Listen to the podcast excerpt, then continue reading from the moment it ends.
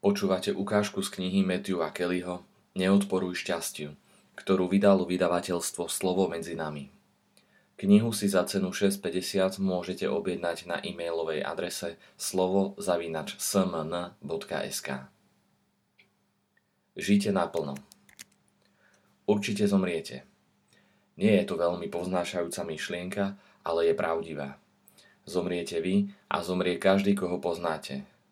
Od chvíle, čo sme sa narodili, sme odsúdení na smrť. Nevieme, kedy a ako zomrieme, ale vieme, že zomrieme. V predchádzajúcich kapitolách som vyslovil otázku. Kedy ste sa naposledy zastavili, aby ste lepšie porozmýšľali o svojom živote? Jedným z najúčinnejších spôsobov, ako to urobiť, je zastaviť sa a uvažovať nad smrťou. Práve preto od začiatku kresťanstva vyzýva cirkev následovníkov Ježiša, aby sa zamýšľali nad poslednými štyrmi vecami smrťou, súdom, nebom a peklom. Farnosti mávali každý rok farské misie a ich témou boli posledné štyri veci.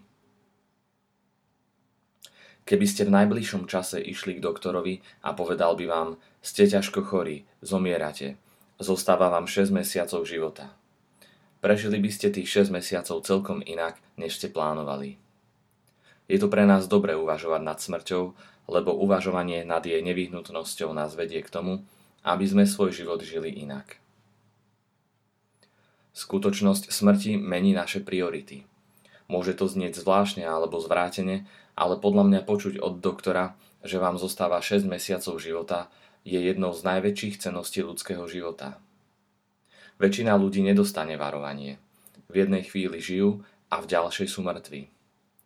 Ale keď vám doktor povie, že máte pred sebou už len 3, 6 alebo 12 mesiacov života, získavate jednak výhodu upozornenia, že si treba usporiadať svoje záležitosti, jednak ten drahocený dar, že sa môžete rozlúčiť so svojimi milovanými. Vedomie blízkej smrti stavia všetko do jasného svetla. Neexistuje nejaké uprostred – Buď sú veci veľmi dôležité, alebo nie sú vôbec dôležité. Pred niekoľkými rokmi som poskytoval konzultačnú službu vo veľkej nemocnici. Nemocnica sa zapájala do programu Manažer snov pre zdravotné sestry. Program pomáha ľuďom pomenovať, prečo robia to, čo robia, čo je pre nich dôležité a aké sny majú do budúcnosti zožal obrovský úspech v stovkách spoločností, pretože ľudí sa, žiaľ, nikto nepýta, aké sú tvoje sny. A platí o nich, že trávia viac času plánovaním každoročnej dovolenky, než organizovaním svojho života. Počas projektu som strávil pomerne veľa času so skupinkou sestier z hospicu. Pamätám sa, že som nad nimi len krútil hlavou a pýtal sa, ako to zvládajú.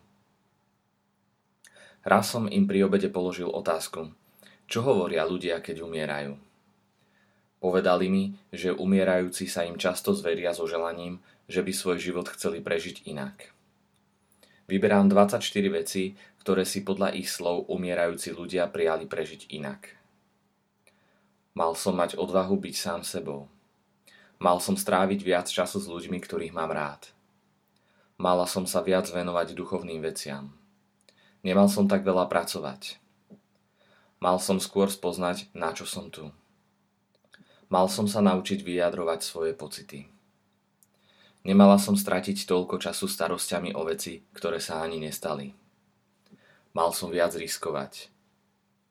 Mala som sa menej trápiť tým, čo si myslia iní ľudia. Mal som si skôr uvedomiť, že šťastie je voľba. Mal som viac milovať. Mala som o seba viac dbať. Mala som byť lepšia manželka. Mal som venovať menej pozornosti očakávaniam iných. Mal som dať výpoveď vo svojej práci a nájsť si niečo, čo naozaj robím rád. Mal som zostať v kontakte s priateľmi z minulosti. Mala som viac hovoriť, čo si myslím. Nemal som sa toľko naháňať za nesprávnymi vecami. Mala som mať viac detí. Mal som sa viac zaujímať o život iných. Mal som skôr premýšľať o veľkej otázke života. Mal som viac cestovať. Mala som žiť viac pre prítomnosť. Mala som si splniť viac snov. Toto všetko si vyčítajú umierajúci ľudia, ktorých čas vypršal. Čo výčitka, to poučná lekcia pre nás, čo žijeme.